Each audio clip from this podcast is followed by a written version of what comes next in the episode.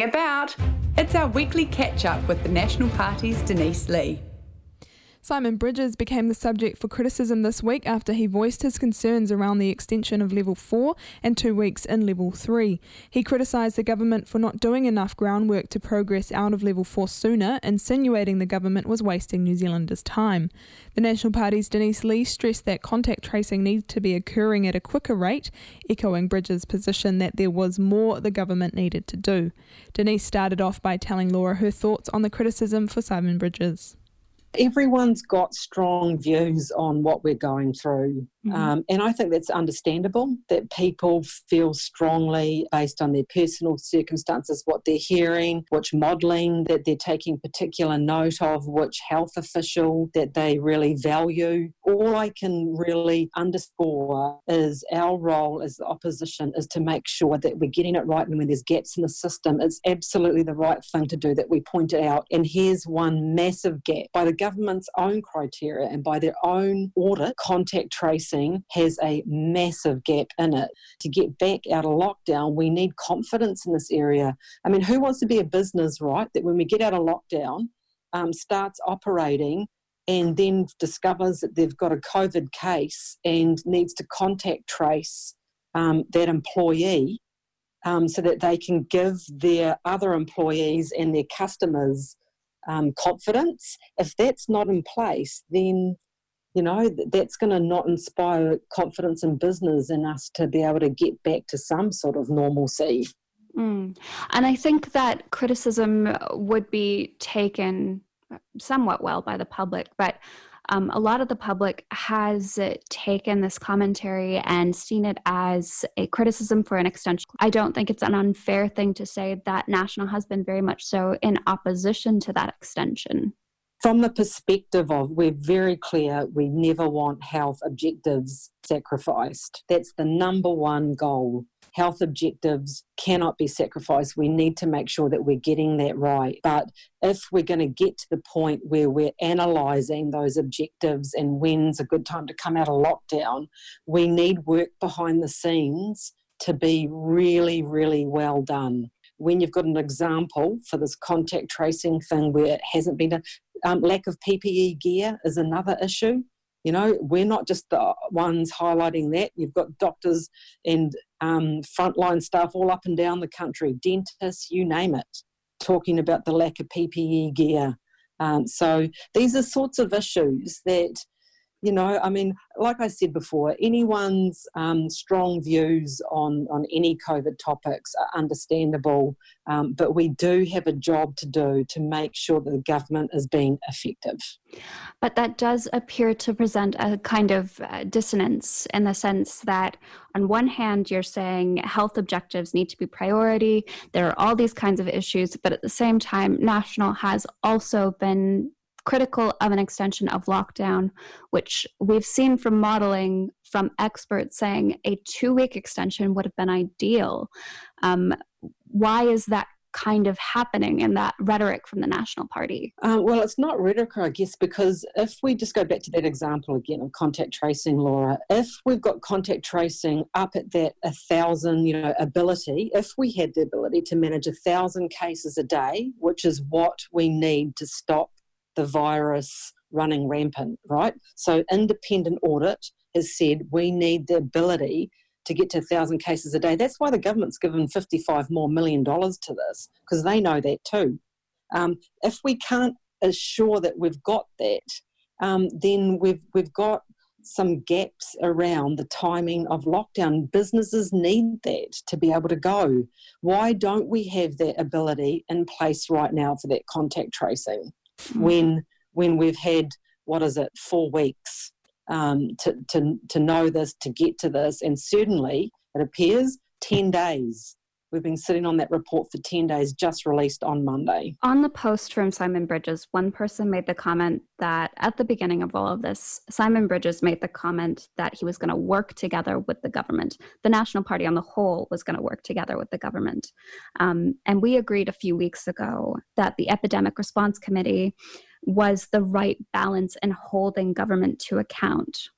Um, in pulling this commentary onto social media, um, and pulling that criticism outside of that avenue, um, is it crossing a line in some way? Our role in the select committee um, has by and large been, well, I think anyway, accepted as a really constructive and productive role. Mm-hmm. Um, so uh, it's not just us on the committee, of course, it's a cross party committee. So you've got all the parties there. Um, and apart from Simon chairing it, there's even Stevens on the numbers. Um, so, so we have played a constructive role there, and we definitely have supported the government in many, many instances on the COVID crisis. You know, ninety percent of them, I guess you could. I don't know what the figure would be, but you know, we've supported the government and their approach to um, creating levels and and making sure that we've got testing. But we have pushed back where we felt that it's the right thing to do um, because who imagine a scenario where we're not asking questions, where we're not asking about how how much testing's being done and how quick we can get why there why we didn't loosen up testing regimes soon enough. And we had a massive petition. Thousands and thousands, thousands of New Zealanders sign our petition to get our border controls tightened up. Um, so it's constructive gap finding because we want the best that we can get for New Zealand. Multiple journalists after this kind of social media post took off made a commentary that there are anonymous sources inside the national party um, who are potentially seeing a coup um, overthrowing simon bridges. Um, now with certainty any national mp at the minute is going to deny that um, that's just what we've seen with these kinds of situations before is it fair to assume that you're going to give us the same answer on that? yeah, I'm having a chuckle because it is fair for me to say there's going to be no leadership coup because there is no leadership coup. If I had a dollar for how many rumours have started off of Twitter and then picked up by someone who's picked it up by someone who's picked it up by someone, and everyone forgets who the originator was. I mean, this one was literally a rumour from a blogger who said it was a rumour. This is not the first time, and it won't be the last, that people have tried to make a leadership story out of a story. I would say in this case, though, multiple journalists have kind of indicated they have anonymous sources inside the National Party who are indicating a coup. Um, now, I, for one, know that um, journalists and politicians kind of get regarded and by the public as having the same level of trust. But journalists do go through ethics training, media training, and if it was just one journalist coming out saying they believe this has happened, I could see that as stirring the pot. But this is multiple kind of voices inside journalism who are saying that. What would you say to that? Oh, they should check their sources. Mm. Um, you know, look, I, I, notwithstanding their ethics training and so on and so on, Laura, um, you know, there's there's no leadership coup. We've been through this before, and we'll go through it many more times. It's the political cycle. It's Twitter sphere. People like to have a produce a story with some juicy bits that actually aren't that juicy. I'll shift on to our next subject here in terms of small businesses being labeled as a sacrificial lamb amongst the extension of lockdown um, for the level three period and that level three period of two weeks.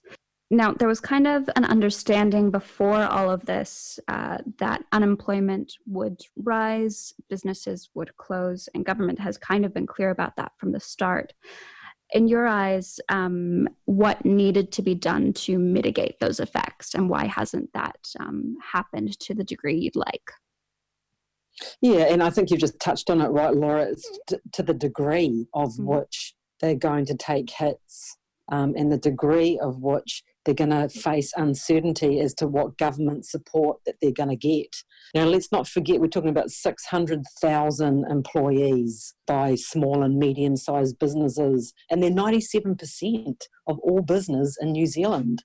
We're not just talking about a few people over there, we're talking about you know a major chunk of how New Zealand runs and who takes the risk to employ people and give them jobs the backbone of our economy. While the wage subsidy has been important and it has helped with cash flow for these four weeks, they're now looking at, in many instances, a minimum of seven weeks with zero revenue coming in. zero money coming in for seven weeks. So, you know, you don't have to have a PhD to figure out that that's going to be really tough. They've got commercial rents, they've got to pay ACC rates, insurance, suppliers need to be paid. Some of them have got stock on their floor that they obviously can't sell. It's a really big issue here, and um, I've got lots of examples of local businesses who've contacted me, business I've never heard from, and I've got landscaping and plant sector people, people who are selling mattresses, hospo, retail, travel, even GPs and pharmacies. Uh, uh, this is a really massive issue for us as a country, Laura. The emphasis here on that level three, though, is that government is asking these businesses to be innovative. And one business I work for is kind of in the process of figuring this out at the minute. It's a little coffee shop, but they're trying to develop a kind of click and collect model for themselves. Mm. Um, who mm-hmm. is going to be missing in that narrative of innovating at these times? Um, well, I mean, it's a great concept, innovation um, and and rejigging for the new world. It's fantastic, um, but you know, there's government shouldn't divorce themselves from from being from assisting businesses to get there right. Mm. Um, and if you've had zero revenue and you need to fit out a cafe or you need to get help with a loan you know, and we've got we've got that business guarantee loan scheme that the government talked about. Well, the government has admitted themselves the banks have been really slow on this. The take up hasn't been massive. It's not like we just should say to businesses, off you go, go innovate, and we'll catch you later in level three, and hopefully you'll still be there in level two. There is a total role for government to say or government to do um, and the reason why is because they're the backbone of our economy and we need people to keep their jobs. There's also been this kind of continued look at Australia in terms of how they've kept retail operating. But if we do look at Australia, there is five times more people in hospital per capita than New Zealand. Um, as a result of COVID 19. And while their case rate are steadily the same as us, uh, based off of that hospitalization rate we're seeing there, I think it's fair to say that the health comes of COVID 19 in Australia are worse. I believe that's the reason why we are seeing New Zealanders kind of largely support an extension in lockdown because we recognize the gravity of this, uh, the gravity of those health outcomes. Is the national kind of pushing to risk those health outcomes by using Australia as an example? No, I don't think so. You know, the, the, the best approach is balance, Laura. Um, so, absolutely, we do not want, as I said before, to sacrifice any health objectives or outcomes. It's never ever been where we stand, heavens no. Um, but where you can take a sensible, a common sense approach to what businesses could have some slightly loosened um, and less restrictive um, rules, um, then then why can't we? Why shouldn't we? Why aren't we? Um, and I think that you know you have mentioned similar case rates to Australia, and I think we need a little bit more time to see whether um, whether ours and Australian outcomes are similar. But it's looking like that they are, um, even with those hospitalisation rates that you've um, said. So you know, I'm thinking of construction and retail in particular um, and and how in Australia that's been able to carry on, um, and there's better economic outcomes there.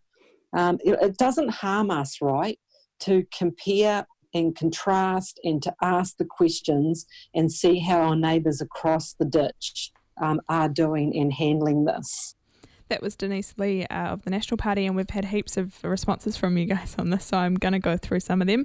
Somebody replied on Twitter, though, first, uh, saying, I co own a small business with my partner. We've been in business for 16 years. Thanks to the subsidy, we are still paying our one staff member and ourselves and prepared to open next week. Happy for the lead in time to do so. We don't feel like the sacrificial lamb.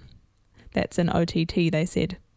Other texters coming in, someone saying National trying to capitalise politically off the pandemic. Someone else saying Labour are trying to rebuild a health system decimated by nine years of underfunding. Simon should stop listening to Mike Hosking. Someone else saying same carry on from this person every week, agreeing but disagreeing on every issue. And then someone else asking, out of curiosity, are there effective models for contact tracing that would fit into New Zealand? Uh, that's a great question. And again, I think with this contact tracing being an issue, we did that uh, little report earlier this week looking at what the issues were. So it could be good into um, looking into, sorry, further what the what the results will be or what they are going to come up with to reach that gold standard they keep talking about. Um, but that same texter keeps saying, and yeah, I feel National are just criticising Labour at every turn in case the difficult situation of containing the spread turns in favour of the virus so they can just say, I told you so, we were right. This isn't a simple situation and the government is doing really well. Support them. Right. Lots of different messages there. Thank you all. That was, yes, Denise Lee speaking to Laura. Back after this. The National Party's Denise Lee on 95BFM.